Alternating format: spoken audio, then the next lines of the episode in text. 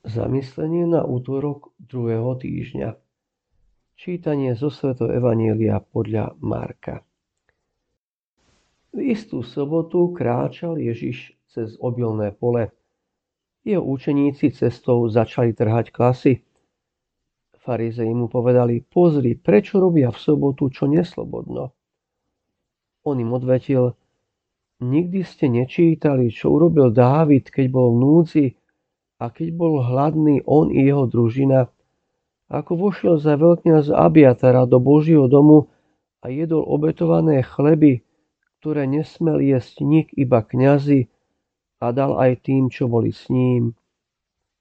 A povedal im, sobota je ustanovená pre človeka a nie človek pre sobotu. A tak je syn človeka pánom aj nad sobotou.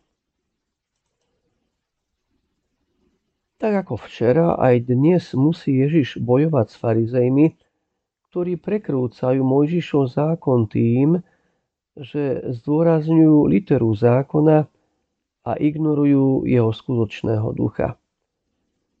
Farizej totiž obvinujú Ježišových učeníkov z porušovania soboty.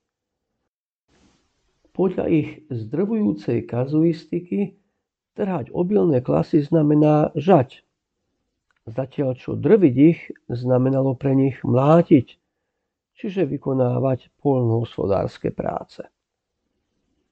Tie a asi 40 ďalších prác boli v sobotu v deň odpočinku zakázané.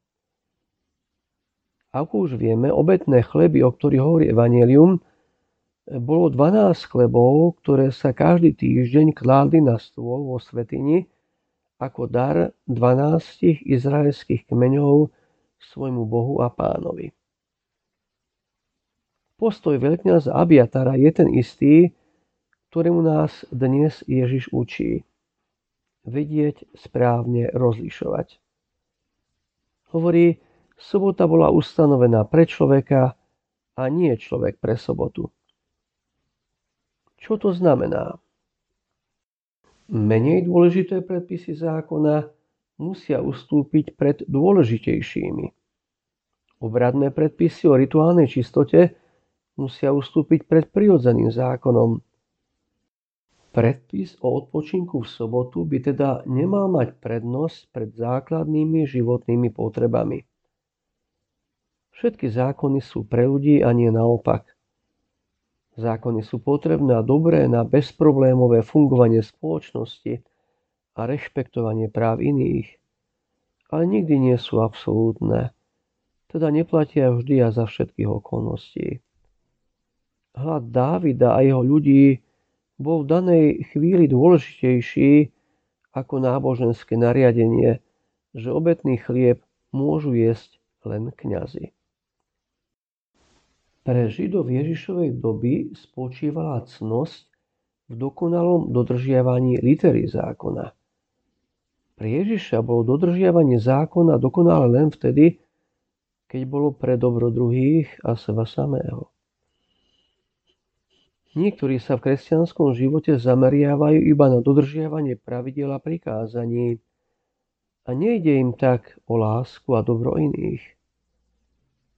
V našej kresťanskej viere existuje len jeden zákon. Milujte sa navzájom, ako som vás ja miloval. Každé nariadenie, ktoré v konkrétnej situácii neslúži tomuto prvotnému zákonu, musí ustúpiť stranou. Svetý Augustín hovorí, miluj a rob, čo chceš. Tým chce povedať, že ak máš lásku, potom to ostatné je druhoradé. Ak však nemáš lásku, nie si ničím.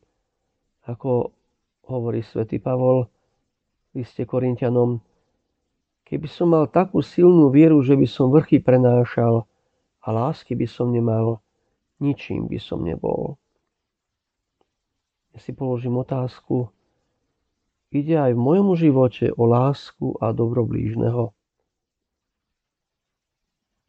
Budem prosiť o milosť rozlišovania a to aj tým, že sa budem pýtať, čo by urobil Ježiš na mojom mieste.